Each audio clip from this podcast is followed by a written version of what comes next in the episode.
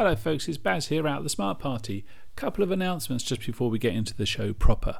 First of all, apologies for a little bit of sound quality issues with this show. It does sound a little bit like my voice in particular has been phoned in. You might think that's true every week, but this week it really does sound a little bit off from our normal standards, so apologies for that. On a better note, Gaz and I have been beavering away behind the scenes. We're looking to produce our first fanzine, a Smart Party supplement to the show. Uh, we have articles, we've got some reviews, we've got all kinds of good stuff going into there. We're working on that right now. Uh, the idea is to make that available to our Patreons. So now's as good a time as any. If you want to back us for a dollar, we intend to get you some PDFs into your inboxes fairly soon. Um, and at the higher higher levels of backing, there'll be hard copies for you too. So plenty of stuff coming our backers' way. So please do look out for us at patreon.com forward slash the smart party. Every little helps, and it does go towards keeping the running costs of the show under control. So, without further ado, on with the show. Hello, everybody, and welcome to What Would the Smart Party Do? This week, it's special guest time again. We've got Paul Baldowski, who some of you may know from uh, All Rolled Up fame. Those um, excellent gaming uh, extras uh, but also he writes a little bit for Paranoia. Uh, he's an avid gamer, has written Cthulhu Hack and all kinds of things. How are you doing, Paul? I'm fine, thank you very much, guys.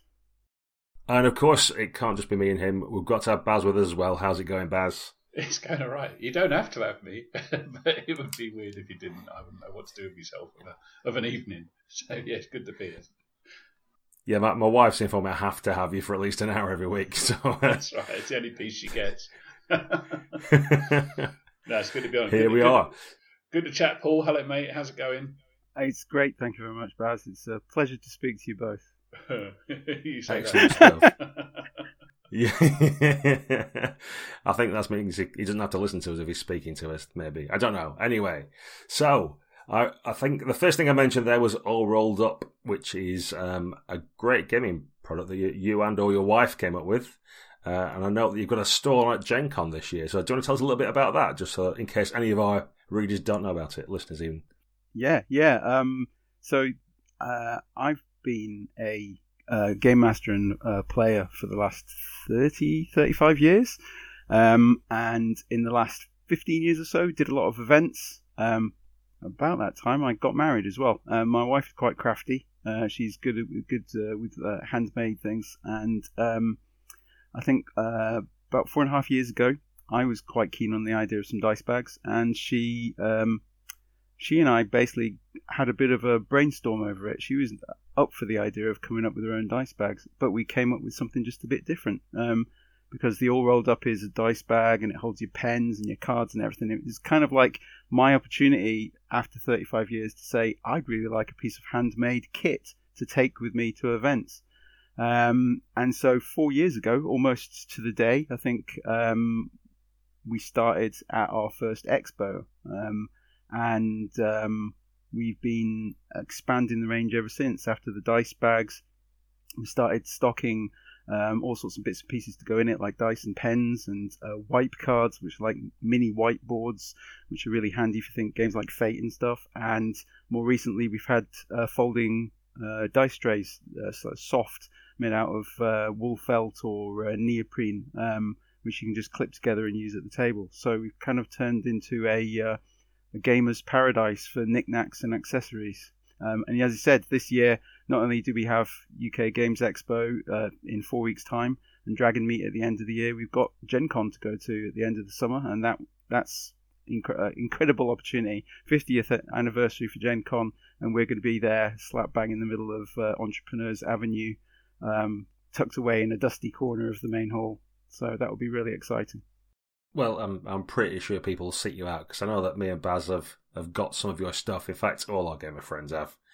Uh, in fact, it's one of those where the all rolled ups. They're not just a dice bag. I think you can store like pens in there. You got little pouches. There's it's just a nice tactile bit of kit. And I think now a lot of people in the UK are certainly at the point where they're getting several. Because once you've had one, you kind of like want a different design or a posher one, or Yeah. one for Pendragon and then one for your other games or whatever it might be.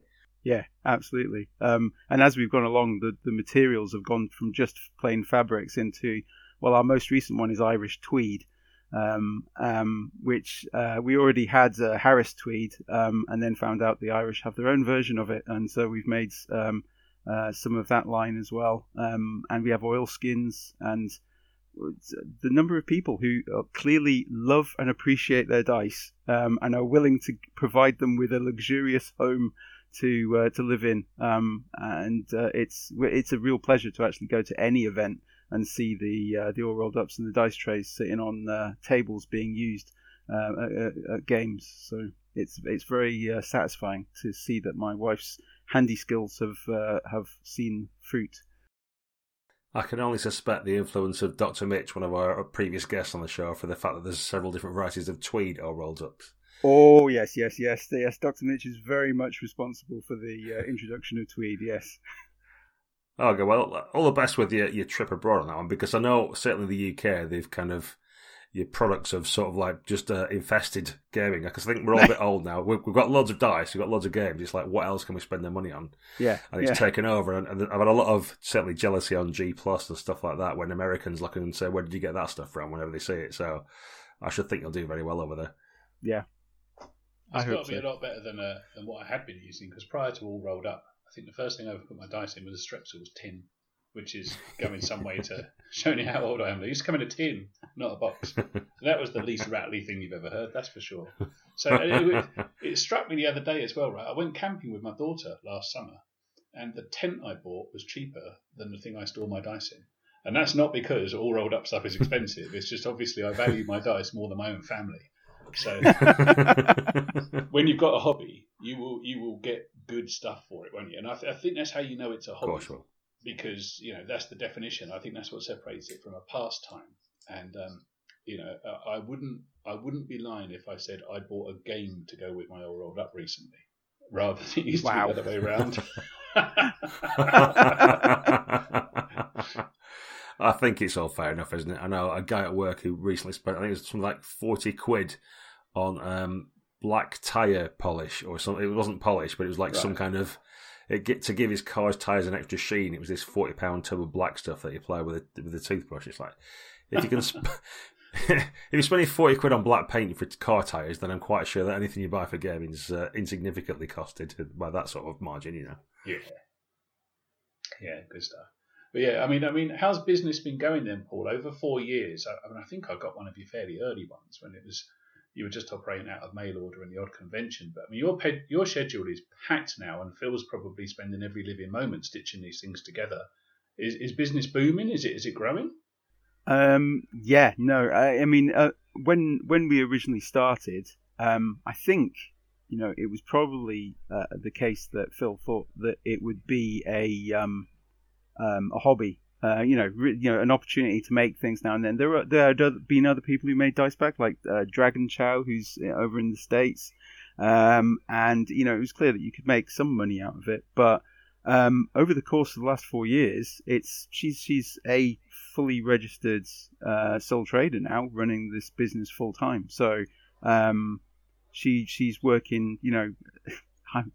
I would reckon six days a week, on and off, because orders are coming in all the time um, and from all over the world. It's not just, you know, you get the opportunity to see how many people in the UK, for example, have got uh, an all rolled up, but we have customers from absolutely everywhere. Right now, she's upstairs um, preparing a, uh, a delivery to a, a German game store. Um, and uh, you know it's it's it's gone moderately global to, to the extent that she she's you know she really can barely keep pace with it. And we've had to go from in the in the old days at the beginning might have said it was a, a few days turnaround in terms of you make your order and you get the stock if it's not made. Right now she can't do that. She's we're looking at two weeks three weeks if something's not in stock and ready. So there's that much demand for the for the uh, the all rolled up. And that's that's really great great because it you know she has a genuine business to uh, to, to keep her busy during the day um, and the night often, right? And right now it is day and night because of Expo and Gen Con. So uh, um, it's very much a case of, uh, yeah, her being really busy. So it's great. And oh, last time we, we hooked up, I mean, briefly at Dragon Meet, didn't we? And uh, hooked up with, with you and Phil, and we were, um, uh, you were telling me that you've got some stuff for Dracula dossier, and uh, I think um, Maze of the Blue Medusa as well, and it's getting more and more bespoke, I suppose, isn't it? So it's it's great to see you having connections with some of that stuff that the, either of our listeners might be used to. Well, I mean, um, it's uh, it's a case that as we've gone on, I, I was told we, we were at the Student Nationals in Nottingham um, a few weeks ago, and it was pointed out to me by several people that Phil is easy easily the greatest networker they'd ever seen. She will not. She will talk to everybody in the room, you know. Um, and at Expo, she will give it a, a damn good try to actually, you know, despite the size of the trade hall, she will get around and talk to people and root out possibilities. So.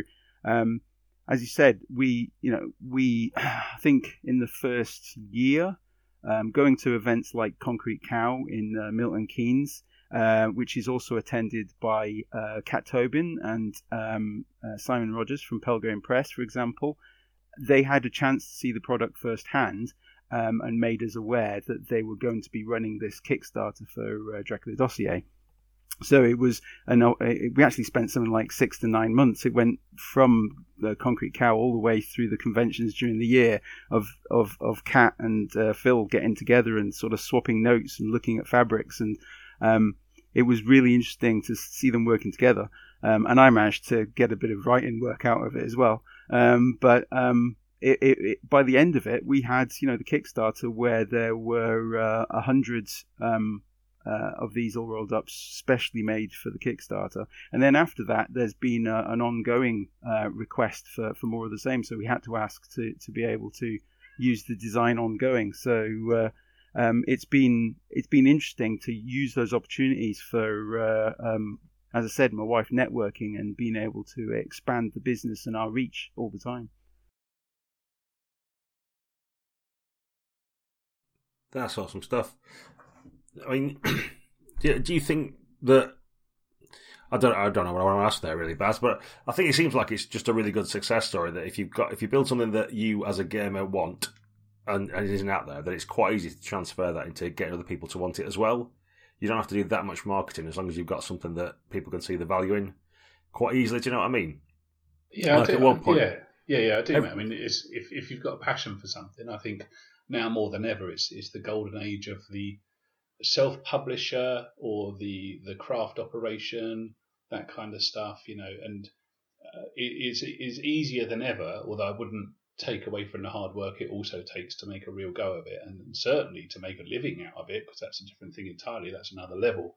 Um, but you know, I, I wanted to ask Paul about some of the stuff that he's done with Cthulhu Hack and some of his other writing as well, because if you've got a passion, you'll get an audience. I, I, I can just see that and it almost doesn't matter what it is or how niche you might think it is either. There, there are people who will snap up the stuff that you just put out there, whether it be on the internet in PDF or whether it be you know an actual item that you unroll at your gaming table. I think I think there's um there's a mass of gamers who want just more stuff and more content.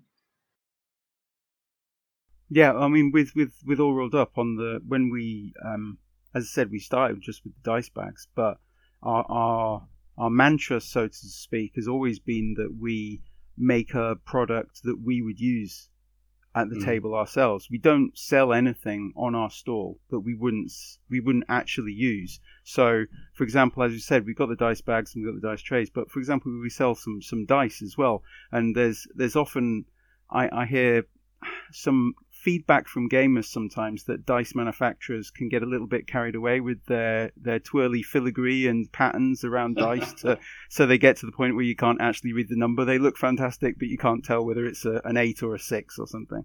Um, and you know, so we will stock the dice that we can read, sort of thing. You know, we, we, we, we won't stock something that we wouldn't actually use just because it's there. We won't put it onto the table um, because we hope as a result we can be more enthusiastic and energetic about actually uh, selling it to the gamers because we know it's useful.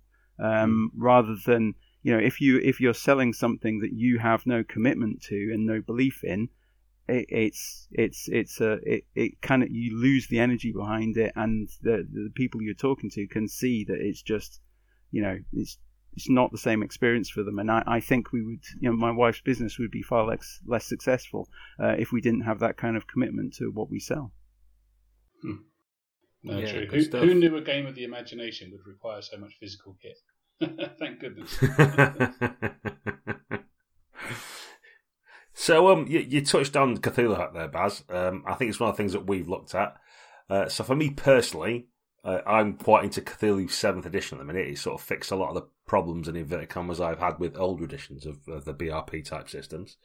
Um, but obviously, uh, you Paul saw something that you wanted to do a bit different, and your Cthulhu game was perhaps different. I'm assuming just riffing off what you just said there, saying that you would you make something that you would use. So is Cthulhu Hack born out of uh, you don't fancy the typical Cthulhu as it stands, and you wanted to do something a little bit different, or what? What, what was the genesis of that game, and what, what, are you getting out of it? Do you think? Um, I think I um, there are a lot of rule books for role playing games to, the, these days, and they have been for a long time. It not just not just today, because I'm, I'm I can see a copy of Champions across the room, and it's a good inch thick. And I've seen Exalted, Exalted Third Edition and the damage it could do to a skull if you hit somebody with it. So um, there are a lot of very thick rule books, um, and yes, Call of Cthulhu Seventh Edition does fix many things, but it does it in a somewhat verbose way. Um, there's a lot of content in that rulebook.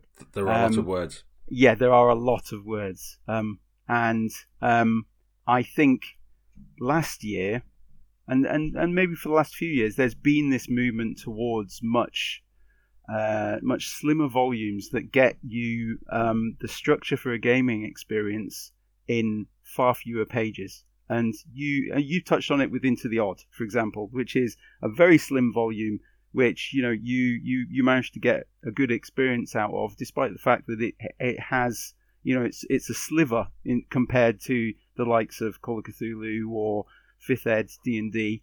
Um, uh, but you can still get value out of it, and you still have a, a certain gaming experience that comes out of it.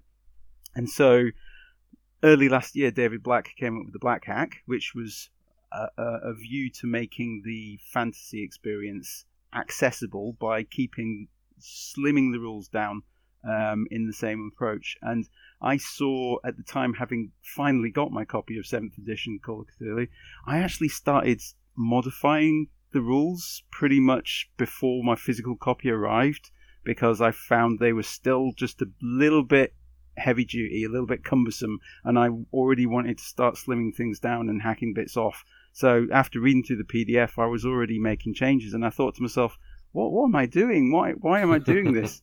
um, and um, so I wanted to. I think what I realized is I wanted to have a um, a similar experience where I could take the absolute essentials of what Call of Cthulhu is all about, uh, right down to the level of, um, um, but take it all the way back to Lovecraft himself, where where it's mostly about misguided people who get messed uh, mixed up in terrible situations, probably due to a dead uncle who left them some book or something in the attic. Um, and over the course of the story, they get deeper and deeper into the situation as their fascination draws them in, their curiosity carries them until they probably find themselves in a cave where they realize that, yeah, their grandmother is a shoggoth or something. Um, and so at heart, it's about the threats to your, your sanity and your physical uh, well-being uh, and that that process of investigation and really that's the two mechanics that Cthulhu Hack presents as the core of the game. Beyond that there is there is really nothing else. It's very slimmed down. It deals with threats. It deals with the resources of investigation and sanity and beyond um, that and character generation that's what you get inside the 44 pages. Um, in, in fact, right now I'm kind of doing a semi rewrite with the intention that I'll have like a edition one and a half ready for Gen Con. Um, because it, it, occurred to me that I, you know, I wrote the original in a month uh, last year in April and released it in May, um, and I've I've run it dozens of times, and I know I've got friends and I've seen other people running it, and so I've got feedback on it. Um, and of course, the the, the feedback uh, from from from Baz and yourself uh, when you uh, when you touched upon it. So yes, the encumbrance rule is gone, um, and as as as are as are the random encounters. So, um, but yeah, I just wanted something that was slimmed down, um, and an op- uh, and it's it's turned into the my go-to for running Call of Cthulhu, because, not Call of Cthulhu, but that sort of adventure, because I can pick up a Call of Cthulhu or a Trail of Cthulhu or any of the other varieties, and run it with with negligible sort of uh, preparation. You know, I, I just if if I know the adventure, I can just run it from what's in there, knowing what sort of investigation you're doing, what sort of threats there are, and there's very little time and effort because there is no time after all to do all that prep. We don't we don't really our lives are busy and. Uh, you know the opportunity to uh, spend a, a week getting ready for an adventure rarely rarely crops up if ever so that's really interesting i was um i was having a discussion with some new gamers that i'd met new to me they're not new gamers at all they've been playing role-playing games forever and uh, one of those guys has picked up Call of Cthulhu and he's picked up seventh edition because it's it's new and it's out there and it's kind of like the launch point. And um, I don't have it, and I'm not not here to rag on it at all. But he has he's explained that he finds it really intimidating. He's never played Call of Cthulhu before, but he's heard of it. He wants to do it. He's really struggling with just the sheer amount of reading that he feels he's got to do to to get it. Um, and I know it's the seventh edition, and I know that you know there's a there's a kind of a vast corpus of of Cthulhu lore, but I was kind of surprised. I've not seen it myself, but I, I really thought there might be an easier in, and it occurred to me, you guys might know better. I think you know more about this than I do. Is has there ever been an introductory or starter set for Call of Cthulhu gaming of any stripe outside of what you've just done, Paul? And, and I don't think you bill it as introduction to Lovecraft, do you? But it, has there ever been like a shallow box with a couple of dice and some pre-gens and and a slim down thing outside of like quick starts? I don't think there has. That, that well, outside of quick starts, no. I, I would have to say I was I was impressed by the seventh edition Quick Start, which mm. came out long before seventh edition was actually available, um, and it presents a a slimmed down overview view of the rules with an explanation of new things like the luck and pushing your roll and so forth. Um, and if I rec- uh, recollect correctly, it does the haunted house, which is the classic mm. Cthulhu scenario, um, which was what I actually used for playtesting Cthulhu Hack because it seemed like you know if I can run the, the classic Cthulhu scenario, that you know that it it must you know it, it should work, um, and that actually I I recommend that to anybody who's who comes to me saying that you know if if they're determined to buy Call of Cthulhu rather than the Cthulhu hack, and you know it, it occasionally happens. Um, I would actually I would actually recommend to them to download what is a free quick start and look at that first and go through that because I think there is I don't want. No, it's not going to do Chaosium out of any of its sales, but I think they are genuinely put a little bit of a sales killer in the quick start if you know that it's there, because it really does. If you if you're familiar with any other previous version of Call of Cthulhu, or you just have a read through it, there's there's enough in there to, to play and run the game, and I think it's a really effective quick start, and I, I commend them for actually putting that together. It's very good. Hmm. Yeah, I agree in, in the few times that I've run Call of Cthulhu, and, I, and I've run a few, it's always been published adventures. And uh, I'll let you into a little secret. I've run published adventures for Call of Cthulhu with no access to any Call of Cthulhu rulebook of any stripe, mm-hmm. because yeah. their published adventures seem to me to be quite easy to run out of those pages, given that it was all based on basic role playing, percentage dice, skills, etc. There wasn't. I, I, I, couldn't imagine what was in the rulebook. Once I had a copy of Masks of Nyarlathotep in front of me, that was that was enough. Um, I've, I've, probably missed loads of nuances and cool stuff and and character generation perhaps, but yeah, it was the adventures for me were like you know almost like reading a novel out and then improvising around those. Um, I've always struggled to imagine what's in a Call of Cthulhu game. Maybe I should buy one.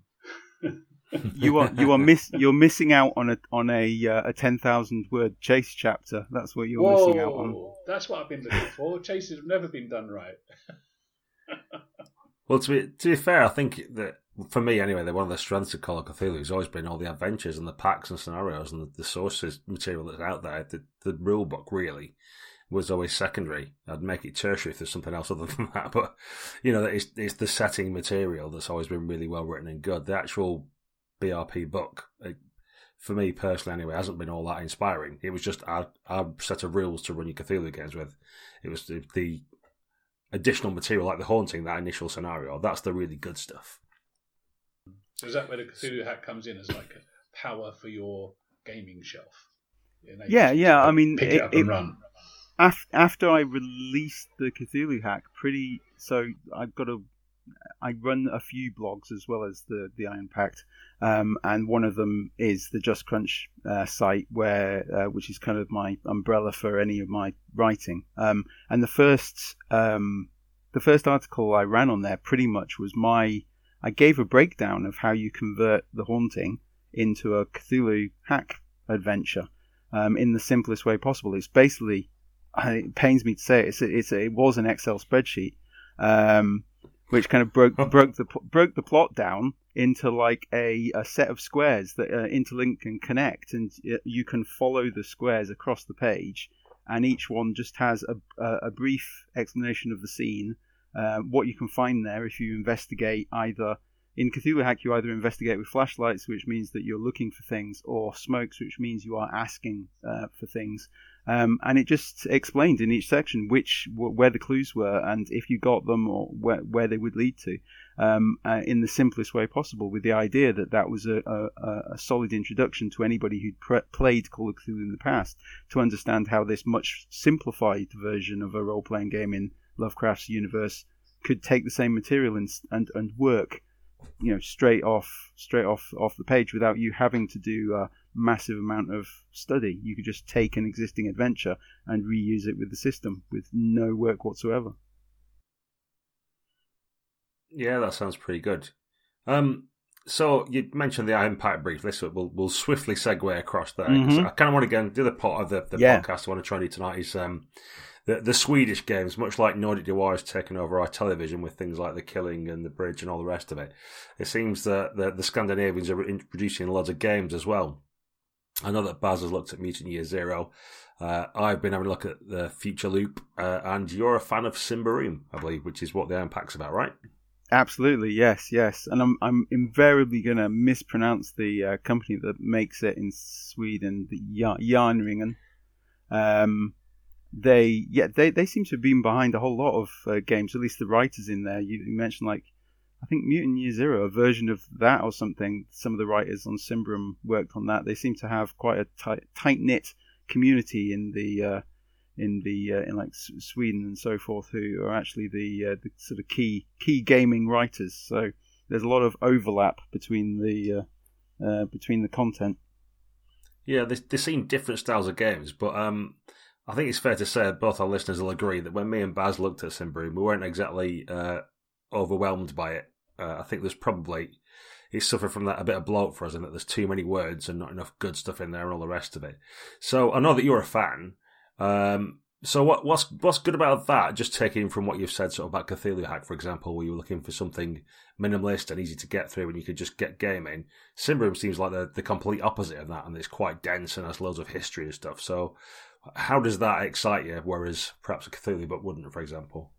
Um, I yeah, I would say exactly the opposite about it. It, it is um, uh, it's not as dense as books that I've tried to plow through before. It was a slight.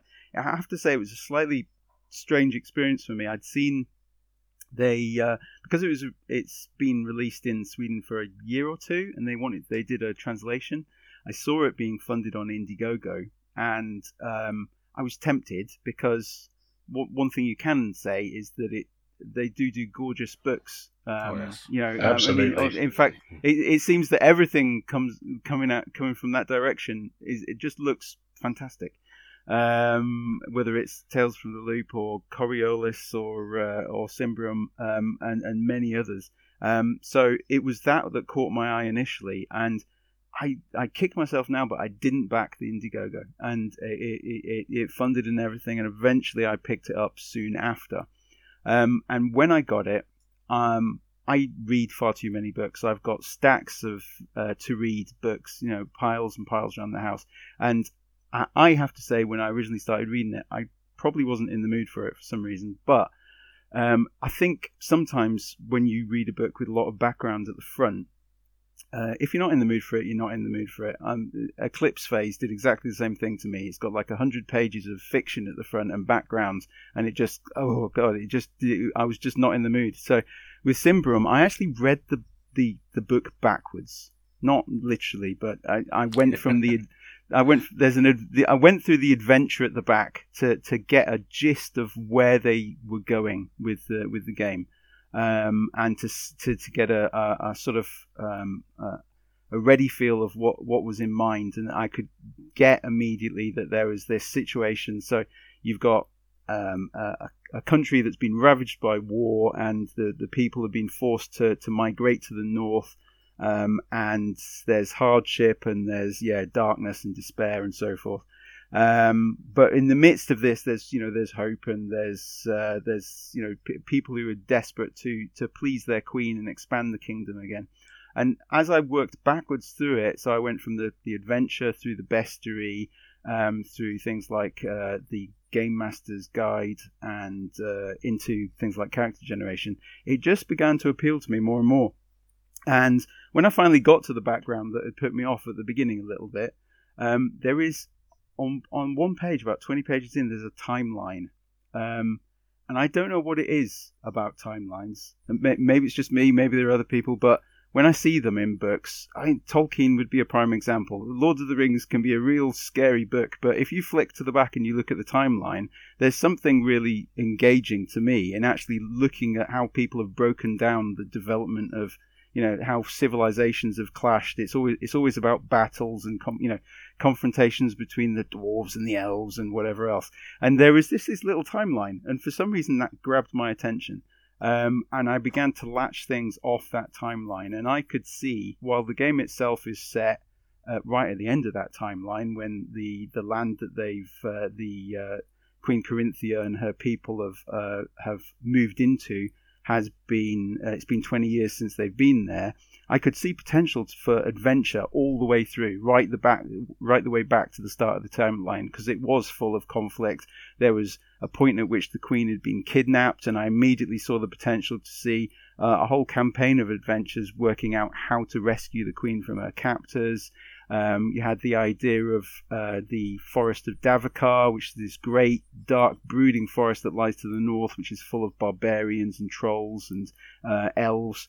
Um, but there is very clearly some uh, some even darker, deeper, darker secret, which is where the name of the game comes from. The Symbaroum Empire, uh, a group of sorcerers who were around a thousand years before the game started, and they did something really bad, so bad that the elves and the humans at the time got together and made what's called the Iron Pact to basically seal the uh, what the sorcerers did away. And, and, and to my mind, um, maybe I'm reading into this. Davokar is almost like a, a band aid. It's a sticky plaster over a well of corruption that was made by these sorcerers.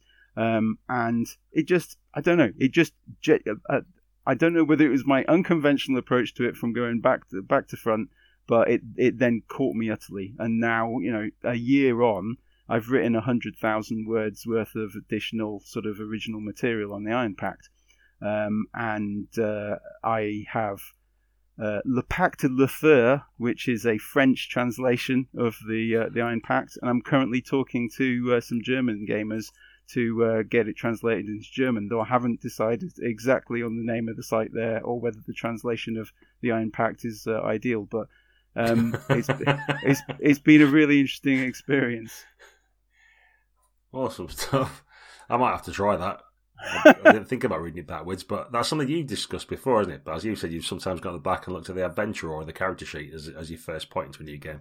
Yeah, yeah, every time. I do, and I do it, yeah, every time. It's um, it never ceases to amaze me how often that works. It's a really cool technique, and I, and I suspect if I'd tried that with Symbaroum, it might have worked. And the only reason I didn't is because my copy of Symbaroum is on PDF. I know if I'd had it in a proper old school hardback book, that's exactly what I would have done. And I, the first thing I look at is a character sheet because I think that tells you a lot about the game. And perhaps unsurprisingly, in Symbaroum, it's a really pretty character sheet. It's it's it's like it's designed by IKEA. It's really functional and simple and beautiful. and um, funnily enough, I looked at the adventure today. Uh, Promised Land is it called?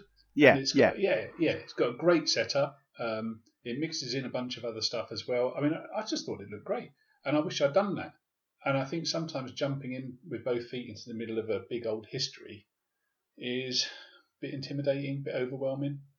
But certainly, some of my favourite games ever is I've read it. I've read them backwards. Um, I did it with Warhammer Fantasy Roleplay way, way, way back in the day, which I think I think to be fair to Symbaroum, there's a lot of links between those games actually talking about giant forests and mainland Europe, and it definitely it owes a debt for sure. And, and the old world, as it was for Warhammer, could be a very, very big, intimidating cannon um, with one end and two ends, funnily enough.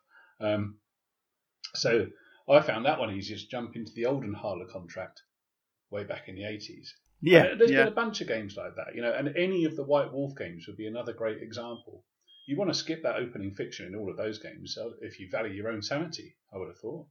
Yeah, but yeah, I, I so suppose if, uh, if you think about it, actually, um, for anyone who's run games or played games at conventions, um, it it kind of makes sense. Your introduction to a game. Often you'll go to a convention because you've heard about a game, and you will play an adventure because you want to see what mm-hmm. it's like.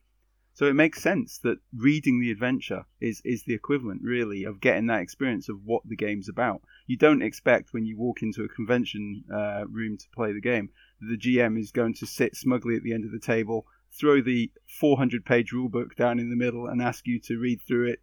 You know, have a skim, and then we'll uh, we'll start when you're finished. You, you know, he doesn't hit you with the mechanics um, you know, as a as a you know sort of a motherload of you know learn that and then we can get started. Um, it's the adventure that you're there for, and it's a it's a, a, an interesting way to see where the creators are coming from um, in terms of where they see the game is. Because yeah, the the the fiction can off can get a little.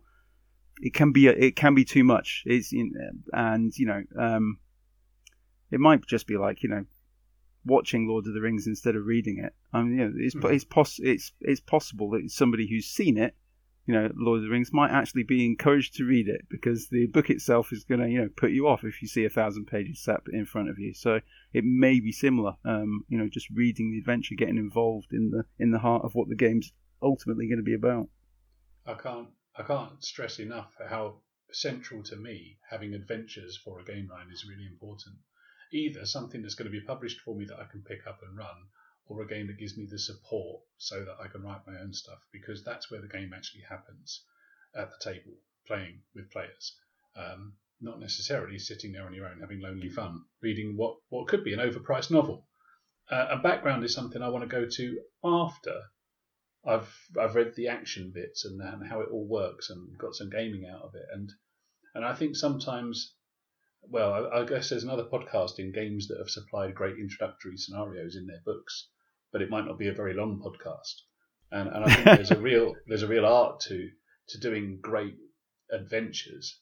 And I think I was listening to Robin Laws once, either at a seminar or a podcast, and I'm sure he said while you're designing a game, try designing an adventure for it simultaneously or in advance of it, whatever, because if you, that will help you design the game because the idea then of running it is front and central in your mind. Um, and you might find that it helps with that. And it certainly helps me when I'm reading because what I want a book to do is I want a book to be my new best mate who's having a cup of tea with me and making me excited about the games that we can play. And the book needs to talk to me like a fellow GM. And when me and Gaz talk about games and we pitch stuff to each other for when we're going to get together and play, we really don't start with a you'll need to read this 100 pages of stuff. No matter how good it is, that's never going to happen. We talk about like the cool things that we could do and what the rewards are of play and like, you know, where the challenges are going to be at and its level of crunch and an adventure will show you all of that. Yeah, you guys have obviously never been to IndieCon when uh, Souls Calling or Omnifray running because at one time the game sign up sheet for that literally had 16 page handouts attached, and the, the GM insisted that you went, you took one of these away and read 16 pages of rules before you turned up for the game. Holy and cow. then you could make characters when you got there, and then you could play again. okay. I, I, did did have a forum chat. Did have a forum chat with a guy to sort of say, I don't think generally this is how we do things in the UK, but you know, you might want to. But he didn't listen. I think one person did actually read the stuff, but that was yeah, I think generally you're right. We, we, we don't want all that front loading if we can avoid it. The Smart Party are raising funds to help with the running costs of the show. We use Patreon, which is kind of like a modern magic item that turns you into a connoisseur of all that is good in gaming. To show your support, just head over to patreon.com slash the smart party. You can donate a dollar, a credit, a copper piece, or a fiver per month. It all goes into the portable hole of web hosting costs and helps us look after you every month with new Smart Party content. Patreons get a big thanks from us, some backer only goodies as and when, and the warm, confident glow of the just and righteous to help you sleep at night. Join the Smart Party at patreon.com today and tell all your friends tomorrow. Cheers! What else we got out the Swedish guys? What's Tales from the Loop looking like? Because I followed the Kickstarter, um, didn't go in on it on the end for one reason or another. Because I, I, know that I was attracted by the artwork, like I'm sure many of us were, and and the serendipity of coming out around the time of Stranger Things. Um, it all looks like a perfect storm of of some more Scandi gaming goodness. But damn, that's a fine looking set of rulebooks they've produced. Does it does it bear up in real life? Uh, it seems to. I've, I've, not actually got the physical copy. It's landed at work today, so I'll I'll pick it up tomorrow when I when I go in. So I've just been flicking through the PDF, and it is indeed lovely. Um, the the artist, I'll obviously pronounce this wrong because one of the letters has got a, like a no over the top of it. Um, so I don't know. I don't know what that means. means but I'm going to say Simon Stålenhag or something of that nature. Uh, I'll I'll write his name properly in the show notes afterwards so people can look him up. But yeah, all his stuff's amazing, uh, and it's it looks like it's got that kind of half finished concept art look to it, if you know what I mean. So it looks like a bunch of concept art for cool, cool stuff. Um, and even baked into the game itself, it does take one point. Like the first thing to do when you get your players together, uh, and it goes through the steps, and one of them is get, get all Simon's art out and all look at it together. And that's like, you know, it's part, part of your setup for your game. You should all look at these pictures and go, like, they're cool and give you ideas. So the, the conceit of the game is it's set in the 80s and it's a little bit like if you watch films such as Stand By Me or I guess uh, The Goonies if you wanted to go really gonzo, but I think that's probably a little bit too over the top for my tastes. Um, but it's that sort of like kids, um, excuse me, um, trying to solve some mysteries, and that's what they call adventures in the game is mysteries. Uh, and it's kind of science fictiony. So there's these uh, magnetrine freighters, these floating things. There's robots. There's dinosaurs or other creatures might pop up. But there's two locations it gives you. One's in Sweden, and then it also gives an American one in case people don't like Swedish stuff. But there's some big scientific device that's been built up there, and out of there or around it, weird things happen, and it's up to your kids to solve these kind of problems. Uh, and it has all kinds of good stuff in there. There's, it looks like it's nicked lots of bits from the games. The system at heart is very simple. You roll a bunch of d6 equal to your skill, and if you get a six, that's a success. Uh, and if you don't, you can, you can potentially get conditions like you're upset, or you're tired, or you're hungry, or things like that. So that sounds a little bit like you get conditions in D and D, but more, more applied to children, if you know what I mean. Um, and you kind of got a mix between your ordinary lives uh, and the mystery and, and, doing cool stuff. So um, you do things like first of all you, you, set up a scene where you just say what you do normally. It might be like doing your homework or playing D and D like the kids are in the basement at the start of Stranger Things, that kind of stuff. Um, and there's a really good thing about then when you move to the mystery of saying like you know parents aren't going to help you, and really they're just going to get in the way, or other adults like police won't believe you, and uh, your mum will make you try and stop and do your homework rather than go out because you know there's a escaped android that you need to rescue or something like that sort of nature.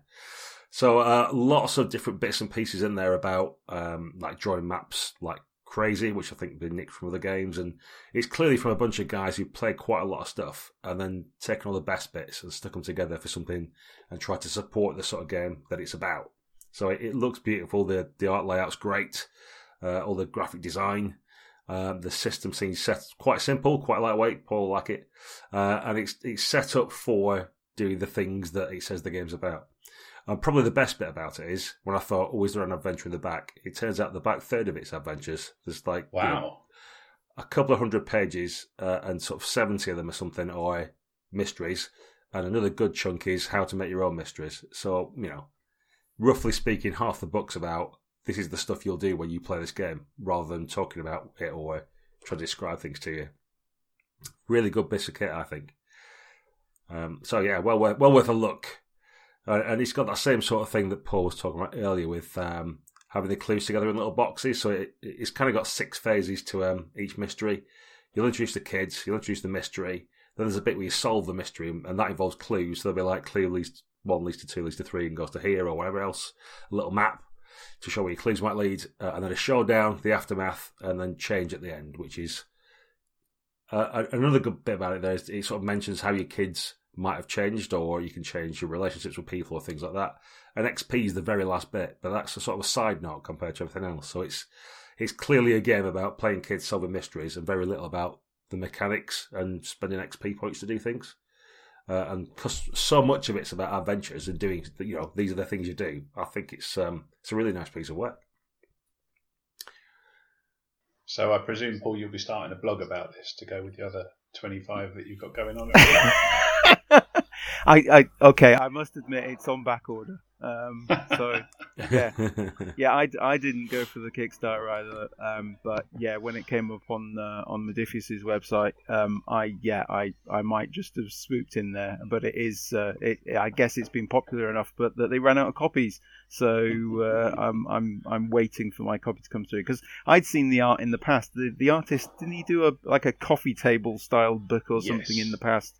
Um, and I thought the the art was gorgeous then, and that it had it just felt like it was crammed with potential. Just seeing these pictures of you know kids wandering through a field and there being this this uh, sort of RoboCop style big you know robot in the middle, you know like the the one at the end of RoboCop, and it was kind of like you know where where would that go? What's happening? What you know it was it was yeah. It, as I said, it's like the art uh, in Symbaroum where the more I look at some of the images, the the more I see the potential for um, for using them for adventures and, and what's actually in there actually draws you in as a GM. And and, and I, I absolutely love the idea of being able to I of of showing players you know some of the um, the atmospheric you know sort of giving them the sense of what it's like, what the adventure's like, you know what the world is like in a nice picture. There are some games that throw images at you occasionally. That since since D and D was originally around, they used to get the handouts at the back of the, the book, which you'd you'd diligently cut out, ruining its future resale value. Um, and you know, so you could present it to the player, and it's just a development on that that uh, you, you know, it, it's it's there's a richer world out there that you can present, and it's it's just interesting that so many of these Scandinavian games are just crammed full of this gorgeous artwork. Mm. Yeah, I mean it. It is really, really good, and the Symbaroum stuff, even on my PDFs, it it it pops off the page. Even though it's it's kind of like you know washy and watercolory, and hmm. uh, it's um it looked beautiful, uh, and I think it's really evocative in the literal sense of the word. It immediately evokes uh, adventure ideas, and and that's that's amazing. You know, the picture tells a thousand words, but some of the pictures in there are just outstanding. Even if they're not like high on on detail, it, it allows you to fill in the blanks as a reader and as a GM. Because when you are GMing, no matter how good your descriptive flavor, your descriptive capacity is, your players are only ever getting like an ink wash of what's actually in front of you. So it's a really good medium for role players to give them a kind of blurry picture. Because I think role playing is made up of the bit that that you invent yourself in your head where it comes into resolution. It'd be different for everyone around the table. So evocative stuff is is sometimes more useful than a catalogue approach of this is exactly what it's like. Here are some blueprints. Less of that and more ev- evocation and and that goes to, to Paul's point about adventure plotting as well. I mean, I was doing a D&D dungeon last week and I wrote it as a flow chart instead of on a graph map. And it worked better for that because yeah. you just need to evoke the dungeon and the the decision points and where things are in relation to each other. Actually, having people map stuff out square by square just seems a bit bit hard work these days. maybe I'm making too much of it, extending the analogy too far, but uh, but I kind of like it when there's something left to the imagination, and the Swedish stuff does that and fires you up for more imagination. And and I don't know whether it's maybe the way I approach games when I'm reading them and my willingness. As I said, you know, I was tearing apart Call of Cthulhu by the time I got the PDF and already turning it into, you know, fiddling with it. I like, I like, you know, sort of taking a game and, and breaking the, the mechanics apart and, and so forth. But possibly because I read it back to front and I wasn't exposed to the that 70 pages worth of background, I felt a certain confidence in in having read the system, which is to my mind, relatively simple uh, to understand, mm. um, and it meant um, by the time I reached the background material, I I had a confidence about how it slotted into the the setting, um, and therefore I, I, immediately felt this need to put other other ideas out there, other types of abilities, characters, spells, and so forth. And it it slightly it frustrates me a little when I see people asking questions about any game where it feels like they are worried they might tread on the canon with one N. Mm. Um, that somehow, if they run the game not exactly like the author intended, he's going to come round and he's going to bang on the door and he's going to give them a stern telling off. Um, and you know they're not enjoying the game because they, uh, as much as they, they should and, and could, because they seem to think that they're going to offend somebody. You know, so there are there's a you know there's a game police out there, um, and, and there's not, and and it, it, it I I think that because these games are so rich with their pictures and their and, and their potential that they they should and uh, you know allow you to, to develop so much more and have such you know, richer games. Um, because the the mechanics almost take a, a, step back as you were saying with Tales from the Loop. If all you're worrying about is rolling sixes and the system pretty much hangs off that then you can concentrate on the game. You're not there's no, there's no bother there. Um, um, I think that's a nice a nice touch with these uh, the the games that seem to be again coming out of the out of the northeast at the moment. Mm. Yeah, it's true. I mean, yeah, I mean, I suppose my contribution to the Scandinavian role playing discussion with Mutant Year Zero, which sure enough it it has it has a setup, it has a bunch of situations, it's a post apocalypse. Uh, uh, it's been described to me before as Fallout, the role playing game, and on my limited knowledge of Fallout, I'd say that's probably pretty much bang on. But um, there's very little canon, which is a good thing because the point of that game is to go exploring um, and to find out what's out there and and in some ways to invent what's out there too. And it's it's got map packs that are great big almost blanks. They're still beautiful because it's Swedish. I've never seen people manage to make like you know a big blank area of wilderness look so gorgeous with a grid on it, but they really do look good. it's quite incredible.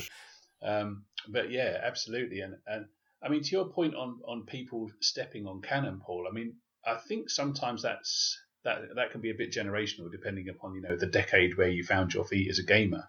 In the 90s, which is a decade me and Gaz often talk about on this podcast, it was the decade of metaplot, and it was the decade of collectible settings and supplements and all the rest of it. And and even you know the God's own game Earthdawn uh, suffered from I'm not too sure what I want to do in this city because there will be a supplement out for it fairly soon, and it would be a shame for like you know my thieves guild to not exist because somebody built a skyscraper there. So you know I, I think that depends. I I'm not sure there's been too much of that stuff recently, or maybe I've missed it, but definitely games from the 90s really really suffered from that, or you could see it as a feature, I suppose, if you like just reading books instead of playing them. I mean, Sim, Sim Symbaroum at the moment, the design team behind it have got a seven-part campaign mapped mm. out, of which they have uh, Wrath, Wrath of the Warden was the first part of it, and they've just done the um, the Kickstarter for, for translating the second part because all of this is has been out in Swedish six nine months ago, and they they then progressed to translate it.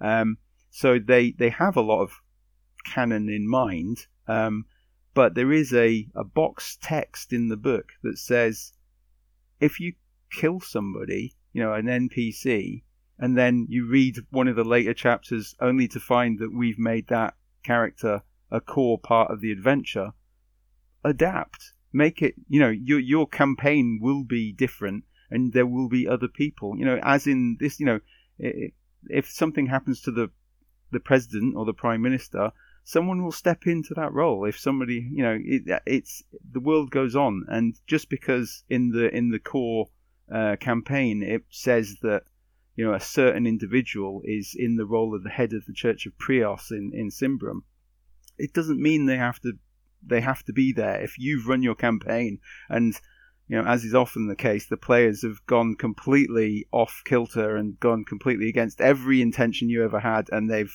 broken into the, the church and they've gone and killed the head of the church. Just adapt it. Mm-hmm. Someone someone else will step up. Someone else will lead the religion, and you can you, you you don't need to you know worry yourself that the next five parts of the campaign are now non you know a non-starter because you've gone and killed the main character. Just you know it it doesn't you know, it's it's not fixed. As I said, there are no game police who are going to come around and punish you. I think it's just that some people seem to have they want to know what the official answer is, though, don't they? They they kind of it's not that they can't think of anything; they just want to know what because they like what they see and they want to know what somebody else thinks of it. Do you know what I mean? They want someone to tell them what the secrets are, and they're like theorizing about it and coming up with um, ideas. I guess it's like Lost, the TV show, which the, the writers themselves eventually admitted that they had no idea what they were doing, they were just making stuff up, which which was hilarious. And I, it drove me insane because I wanted to know what was going on, yeah, and could see how things should have developed or what I would do if I was in charge, sort of thing. And that's how my role playing campaigns might go. But I think equally there's a segment of society, and there is a, in the gaming community of people who want someone else to tell them what's going on. They're happy to theorize about it and come up with ideas about what might be happening but until someone official in inverted commas tells them, they don't want to commit to it. I don't know. Yeah, but we're all just making that. stuff up, you know. Yeah, I see that. It's and it's interesting as well. Like in, in all of the examples that we've been bandying around with each other as well, the, the the thing that comes immediately to mind about derailing somebody else's plot is like somebody gets murdered, which is definitely the case in role playing games. Like you know, I'm going to kill the wrong person. Um, but you know, if Game of Thrones has taught us anything, is that a good story will survive multiple deaths. You know, spoiler alert, but you know, you, Paul, you're quite right. Somebody will step in to fill the void, and and that's when it becomes fun because then it's dynamic, isn't it?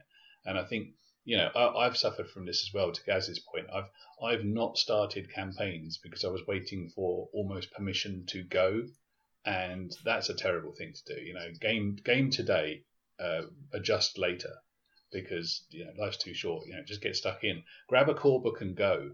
I wish I'd I wish I'd told my wallet that back in the nineties instead of filling, up my shelves with what what felt like you know supplements that were also permissions to have a game. Ludicrous, really. Yeah, absolutely. And I'm looking at you, exalted. There's there's one of those things that the the Nexus source book, which is this city that's the middle of everything, and there's this weird council and nobody knew what they did.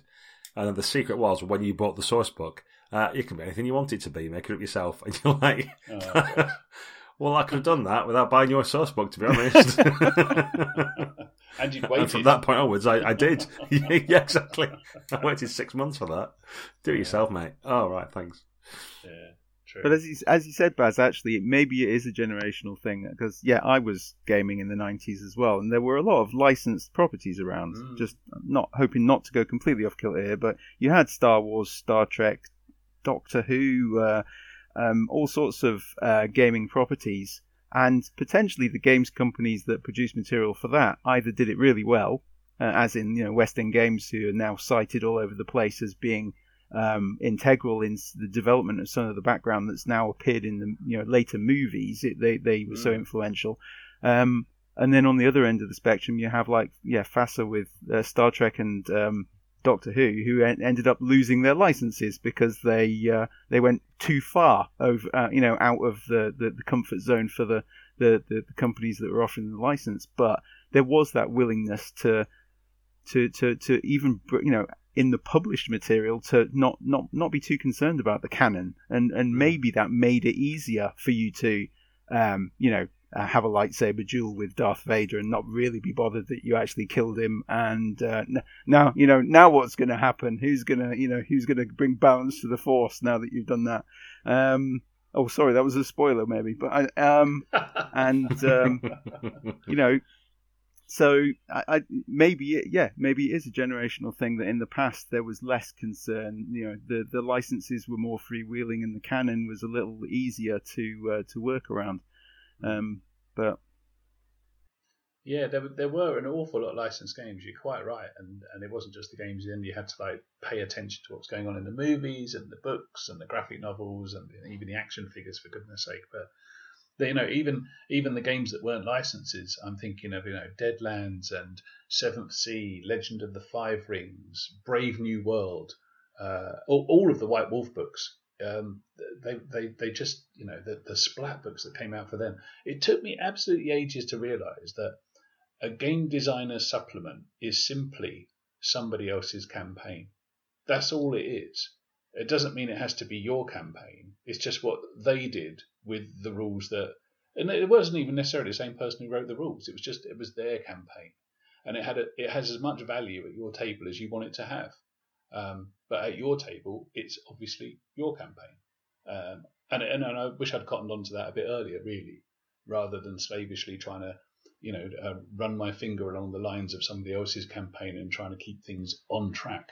That's, you know, that's a fool's gambit anyway, given players, isn't it? yeah,